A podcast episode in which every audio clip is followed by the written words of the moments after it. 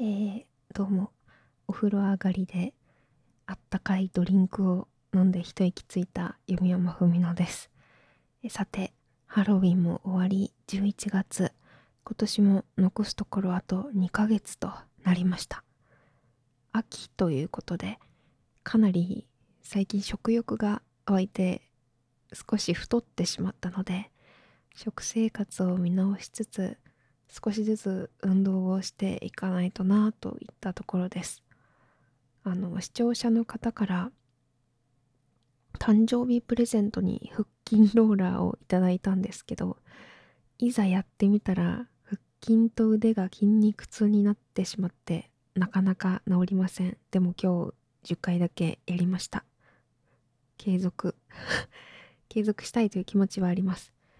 あの私は本当に世界一と言っていいほど腹筋がないので多分腕の筋肉もない全体的にないと思うんですけど、えー、継続してね体を慣らしていきたいと思います。まあ言うてそれほど今の体型に不満とかはないんですけど純粋に体力がなさすぎるのは体に悪いなと思い始めてきたのでできるところから健康的な体づくりをしていきたいです。あと私は気づいたら猫背になってしまう癖がついているのでまずは姿勢などといったね手軽なところから始めようと思います。なんかインターネットで猫背矯正バンドみたいなのが売ってるのを時々目にするんですけどあれって効くんですかね？もしお持ちの方がいたら。効果をぜひ教えていただけると嬉しいです。最近22歳にもなったということでいろんなところが美しい大人の女性を目指して頑張っていきたいと思います。みんなもこの機会に一緒に自分磨きいかがですか？まあ頑張りすぎずね今月もゆるりとやっていきましょう。それでは始めていきます。山山文乃のよもやま話。you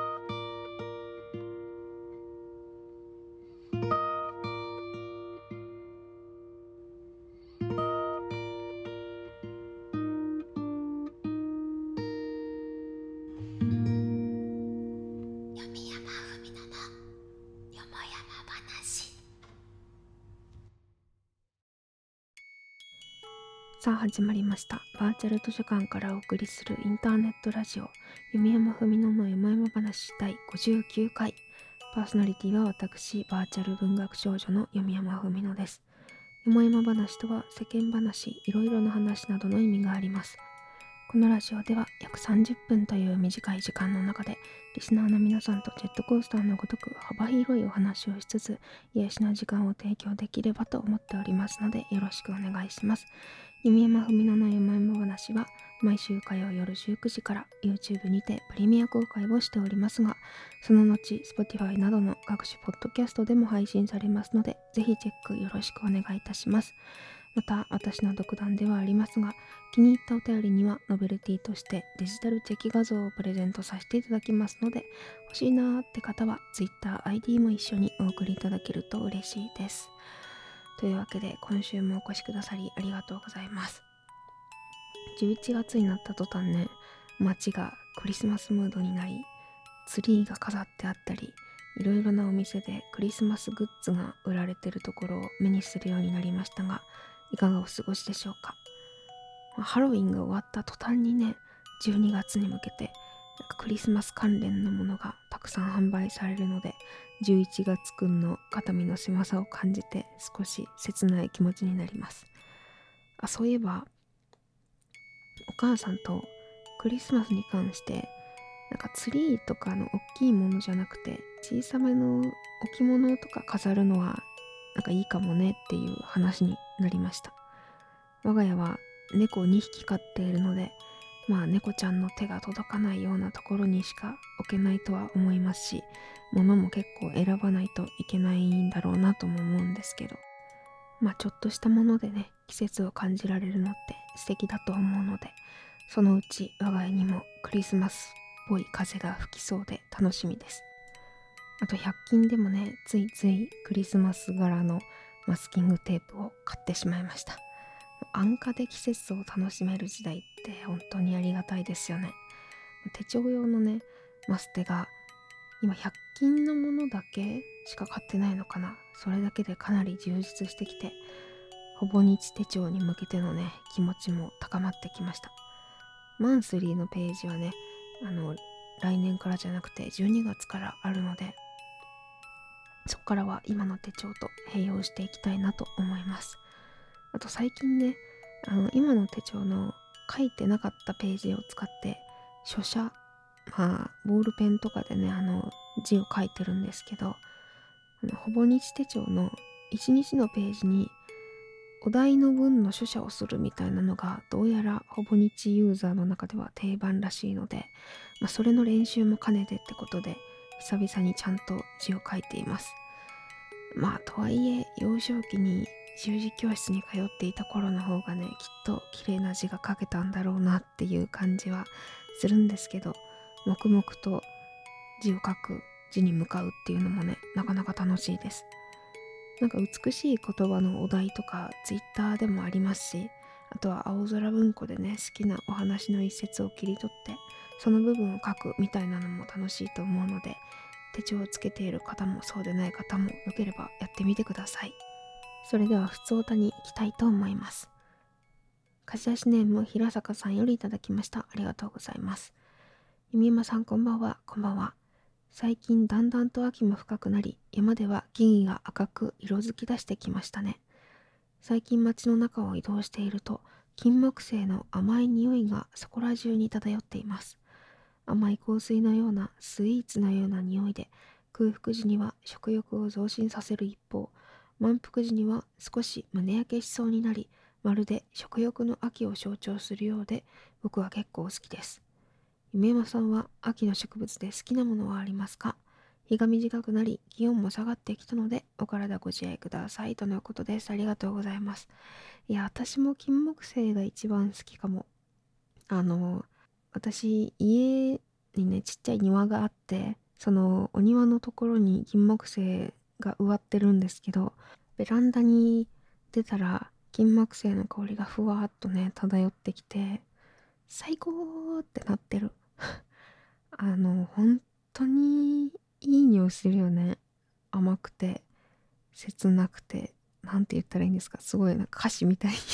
歌詞みたいになっちゃうんだけど。私もだから金木犀の香りが一番好きだから秋の植物で一番好きなのは金木犀かな。秋って他に何がある？あでもそれこそねイチョウとかね楓とかありますけど。でもイチョウもね好きですよ。私銀杏好きなので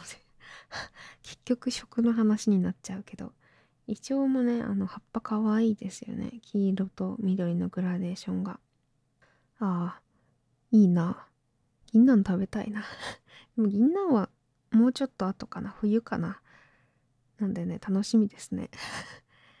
銀杏ってでも好き嫌い分かれる味なんだろうなっていう雰囲気はあるけどなんか好きなんだよな。なんか何ってはっきりとは言えないけどなんか好きなんだよな。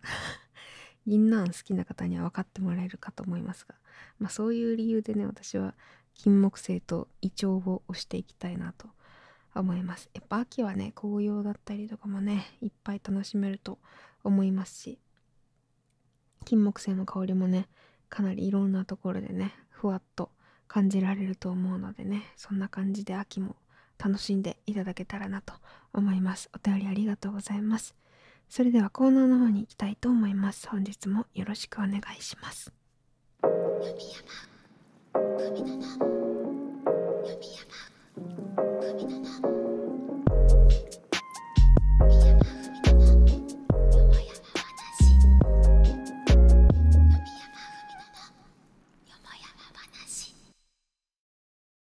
それではこちらのコーナーに行きたいと思います。バーチャル図書館お悩み相談室。さあ11月になってね寂しい季節になってきたらなんとお悩みがね届いておりましたのでこれをね解決できるかな？していきたいなと思います、えー、こちらは日常社会恋愛など様々なお悩みを募集するコーナーです。うんうんと話を聞いてあげますが解決できるとは言ってません、えー、貸し出しネーム豚野郎さんよりいただきました。ありがとうございます。弓山さん本の飯さんお疲れ様です。お疲れ様です。ここしか相談できる場所が思いつかず今回お便りを送らせてもらいました。少し長いですがご容赦ください。教えていただきたいのは失敗した後のリカバリーの方法です。ざっくり説明すると仲良くさせてもらっている会社の先輩に Amazon の配達設定を教えようとした際に欲しいものリストへニックネームで荷物を送るため登録した豚野郎という名前がバレました。それだけならまだしもサイトの下の方に少し前の私服図書館でチャーシューになるため使おうと調べていた日も手錠ギャグなどプレイグッズの閲覧履歴とそれに合わせたおすすめが出ていたために最悪のシナジーが発生信頼値が大恐慌を起こしております夢山さんへ送ろう送ろうと思うもののタイミングが合わず送れなかった報いなのでしょうか？このままだと先輩を飲み会の帰りに海へ連れて行ったり一緒に人気のない山へ紅葉を見に行ったりするほかありません 人付き合いのうまさは VTuber 界随一の読山さんにん？何かいいアイディアをいただけたらと思います。絶対にバレない人一人を消せるマジックでも大丈夫です。このような相談で申し訳ありませんが、よろしくお願いします。とのことです。お便りありがとうございます。あー。やったね。それは。やった。ね。それはもう。え、できんのかなリカバリー とか言ったらかわいそうか。いやー、でもそれはもうね、行いだよね私服図書館であれをしようと思ったところがまあ、いや、めっちゃ面白かったと思う。本当にネタとしてはめっちゃ面白かったと思うけど、まさかこうやってね、実害が 実害が出てくるとなると、ちょっとどうしたらいいんだろうね、これ。でもそれってなんかこう、話、話題触れられたりしたんですかね、先輩に。ままあ、触れられない、触れられないのもな、しんどいけど、まだこう、触れられた方が、こう、ごまかしやすくていいよね。まあ、言って、なんというか、他人は思ったより自分のことを気にしてない。なんて言ったらいいんだろうな。他人のことを誰もそんな気にしてないと思うからまあまあいいんじゃないかな。まあっていうことにはなりませんかね。まあそんないやでもな会社で出会うたびに脳裏にあこういうこの人豚野郎だ。この後輩そういえば豚野郎でなんか手錠とか そういう趣味があるやつなんや。って脳裏にちらついちゃうかな。かわいそう これえ、できんのかなリカバリーなんか触れられたらこう冗談めかしてこうねあの誤解ですよっていう風に言えると思うけど触れられないのって結構大変だよねまあ忘れてもらう時がきっと解決してくれるわ。一生触れられなかったら。あと多分ね、忘れる。うん、大丈夫大丈夫。忘れるって。だって、そういう人きっと世の中にいっぱいいるから これフォローになってないな。大丈夫かな。まあ大丈夫。忘れる忘れる。リカバリーなんてね、あの、下手にしてしまったら、なんかその方が逆に印象づけちゃったりとか、あの忘れてくれない可能性があるからここはあえてそっとしておくっていうのが最善の方法なんじゃないでしょうかいかがでしょうか、まあ、もしねあの触れられたりとかしたらねまたちょっとその後の話も聞かせていただけたらと思いますのでよろしくお願いします楽しみにしてます 楽しみにしちゃいけんか、えー、そしてもう一個を読みたいと思います貸し出しネームハッチさんよりいただきましたありがとうございます夢山さんこんばんは。こんばんは。酔っ払った勢いで投稿させていただきます。私はそれなりに仲のいい姉がいるのですが、数年前に言われた姉の一言が未だどうしても引っかかっています。それは待ち合わせで会った時の一言。なんか垢抜けないんだよなわら。上京し田舎っぽさや女性経験の少なさを消すためいろいろな服を見繕いおしゃれになれるよう努力をした弟に対しあまりに酷な一言ではないかと大した考えもなく気軽に発した一言でしょうがどうしても忘れられません。夢山さんこの地味なトラウマを解消するにはどうすればいいでしょうか？どうか知恵をお貸しくださいとのことです。ありがとうございますあななんかでも垢抜けに一番直結するのはなんか眉毛って聞くのでなんだろうなこう服とかねあの努力はしてらっしゃると思うんですけど今度は肌とか眉毛とか、まあ、もしねもうやってらっしゃったら申し訳ないんですけどそういうところを整えるみたいなのもねありなんじゃないかなと思います。なんか眉毛もさ脱色とかすると垢抜けるみたいなのもあるし是非まだ試してなかったら試していただきたい。そしてお姉さんをちょっとギャフンと 言わせてみてほしいなと思います。まあなんか言われたらね気にしちゃうみたいなところあるけど多分眉毛だけで結構変わると思うのでもうそれはね変わって乗り越えていくしかないよね。もう訂正してもらえるぐらいにねなれると思うのできっと。いやまあちょっとねあのー、なんだろうな。家族っていうのもあってね素直に褒められなかったりとかちょっと余計なこと言っちゃったりとかっていうのがねきっとあったと思うんですよね。なのでねあのもしこの先ね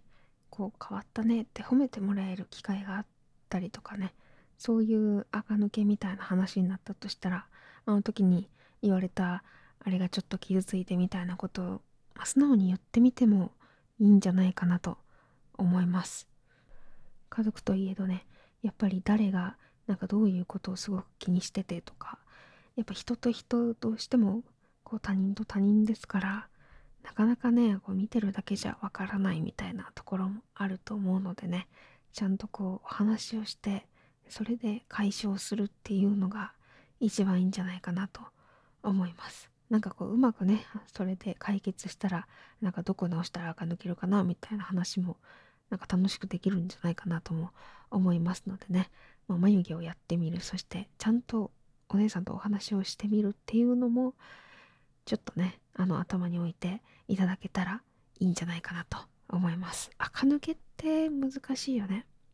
でもなんか良くなろうってこう努力してるハッチさんはね素晴らしいと思いますのでね今後ともねこうめげずにあの頑張っていただきたいなと思います。なんか私もこう勇気をもらえたというかちょっと頑張ろうって思いました。お便りありがとうございます、えー、この他にもね日常社会恋愛などお悩みございましたら弓山文乃の山々話お便り係までお便りお待ちしております。バーチャル図書館お悩み相談室のコーナーでした。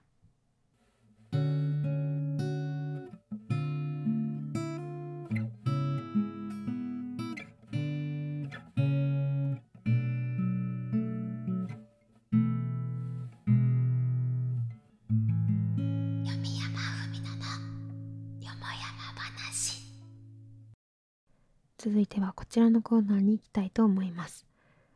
嘘本当？雑学図書館。さ、雑学図書館のコーナーです。いただいた雑学が嘘か本当かリスナーのみんなが考えるクイズコーナーとなっております。出題者と読み山文乃は答えを知っています。お便りには問題と答え解説をお書きください。貸し出しネームゴーヤンさんよりいただきました。ありがとうございます。読み山文乃さん、こんばんは。こんばんは。11月になり気温が下がってきましたが元気にお過ごしでしょうか？早速ですが問題です。新幹線の3列シート真ん中の席の幅は窓側通路側の席よりも少し広い新幹線の3列シート真ん中の席の幅は窓側通路側の席よりも少し広いさあこれは嘘。本当？シンキングタイムスタート。新幹線皆さん乗られる機会ありますか、まあ、なかなかねこう例えばお仕事されてる方だったら出張とかあとは普通に旅行とかでね使うけど、まあ、そんなに日常的に使うことがないからあんまりシートの幅っていうのを意識したことがなかったんですけどこれはどうなんだろう。えー、でも少しだから多分パッと見わかんないんだろうな。本当にパッと見わかんないんだろうな。真ん中だけ広いとしたらなんで広いんだろうな。っていうところもちょっと気になりますけれども皆さん決めましたか？嘘か本当か？ぜひねコメントしていただければと思います。それでは答えの方に行きたいと思います。正解は本当。本当でした、えー、実は窓側通路側と比較して23センチほらやっぱめちゃめちゃちょっとだ。23センチ広いらしいのですが私はこの情報を知っても座るなら端っこだよなと思ってしまいました。自由席に余裕があれば実際に座った感触を確かめるのも面白いかもしれないですねとのことですありがとうございます確かに、まあ、窓側とかに座って外の景色見たりとかあと通路側だったらね、あの移動がめちゃめちゃ楽だし、トイレとか行きやすいからいいよねっていうのある。なかなか真ん中選ばないよな。指定されてたら座るっていう感じはあるけど、まあでも2、3センチ広いだから、ちょっと、えー、お得なのかな？お得みたいなのでね、ぜひ皆さん新幹線使う際にはね、あの、それを意識してみてください。なんか座ってみた感想。違いこれわかるのかな？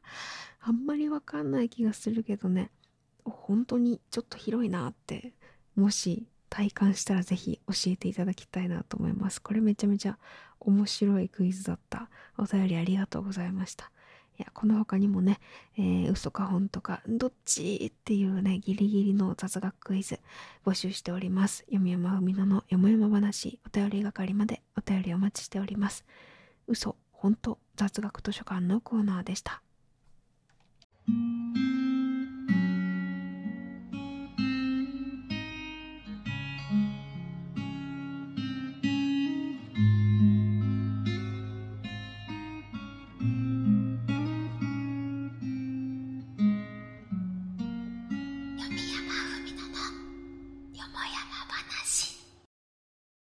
さて、ここでね、最後に先週の活動の振り返りをしていきたいと思います。先週はいつも通りのラジオ、えー、バーチャルサイコロクラブ、誕生日のお歌投稿や配信、そしてお風呂雑談、ノベルゲーム、あとは釣り雑談などね、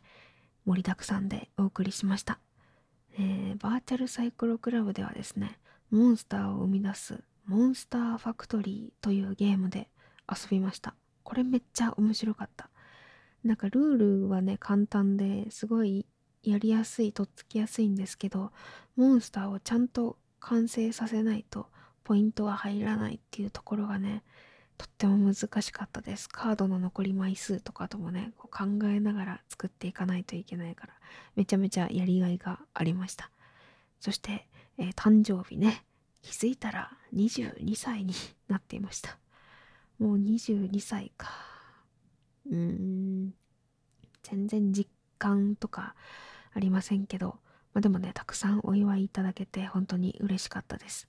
ま、21歳よりも少し大人な私になれるようにね、穏やかに今後も生活していきたいなと思います。お風呂雑談でもね、誕生日について何気に語っていますので、よければチェックしてください。えー、そして、ノベルゲーム、デスゲームは始まらないというゲームをね、プレイしました。これ本当にデスゲーム全然始まんなくて 完全にね、コメディでね、すごい面白かったんでね、あの、怖いのかなと思って見てない方がいたら、ぜひやってみてほしいなって思います。やっぱね、ノベルゲームって面白いなって思いました。いつか、なんか、本当にデスゲームする系のゲームがあったらね、そういうのもやってみたいなっていう気分にもさせてくれました。えー、最後に、アルティメットフィッシングシミュレーター。いや、これね、トラック雑談に匹敵するレベルでね、雑談との相性がめっちゃ良かった。あの、自然のね、あの音だったりとかも相まって、めちゃめちゃなんか癒されながらリラックスしてお話できたような気がします。やっぱストーリーもののゲームだとね、どうしても内容に脳みそ持ってかれるんですけど、釣りもね、トラックもやりながら雑談に脳のリソースが割けるので、すごくちょうどいいなって思いました。まあでもあの時はね、難易度優しめっていうのでプレイした記憶があるので、なんか初めてなのに思ったよりすっごい釣れて びっくりしたんですけど、あのなんか現実みたいな難易度の 設定もできるみたいなのでね、それでもやってみてもいいなと思いますし、なんか今度2も発売されるみたいなので、そっちもね、ちょっと気になりますね。なんか他のステージでもプレイしてみたいなって思いました。また雑談のお供にね、いつかやってみたいなと思います。そんな感じで先週の振り返りでした。気になるものがあったらね、ぜひぜひアーカイブのご視聴のほどよろしくお願いします。そして今週もいっぱい活動しますので、そちらもどうぞよろしくお願いいたします。さて、そうこうしているうちにそろそろお別れの時間となりました。早いもんですね。でも早いもんですねって言いながら結構ね、あのー、家族がドタバタ動いてて、すごいあの、収録待ちながら 隙間で撮ったりしてたから結構私的には長い時間だったんですけど っていうのはまあどうでもよくて、えー、今週もね最後までお付き合いいただきましてありがとうございました感想はハッシュタグ読山ふみののよもやま話でツイートしていただいたりとか YouTube のコメントなどにでもねお待ちしておりますそれではまた次回のラジオでお会いいたしましょうお相手はバーチャル図書館の文学少女こと読山ふみのがお送りいたしました。それでは、また来週バイバーイ !11 月もよろしくね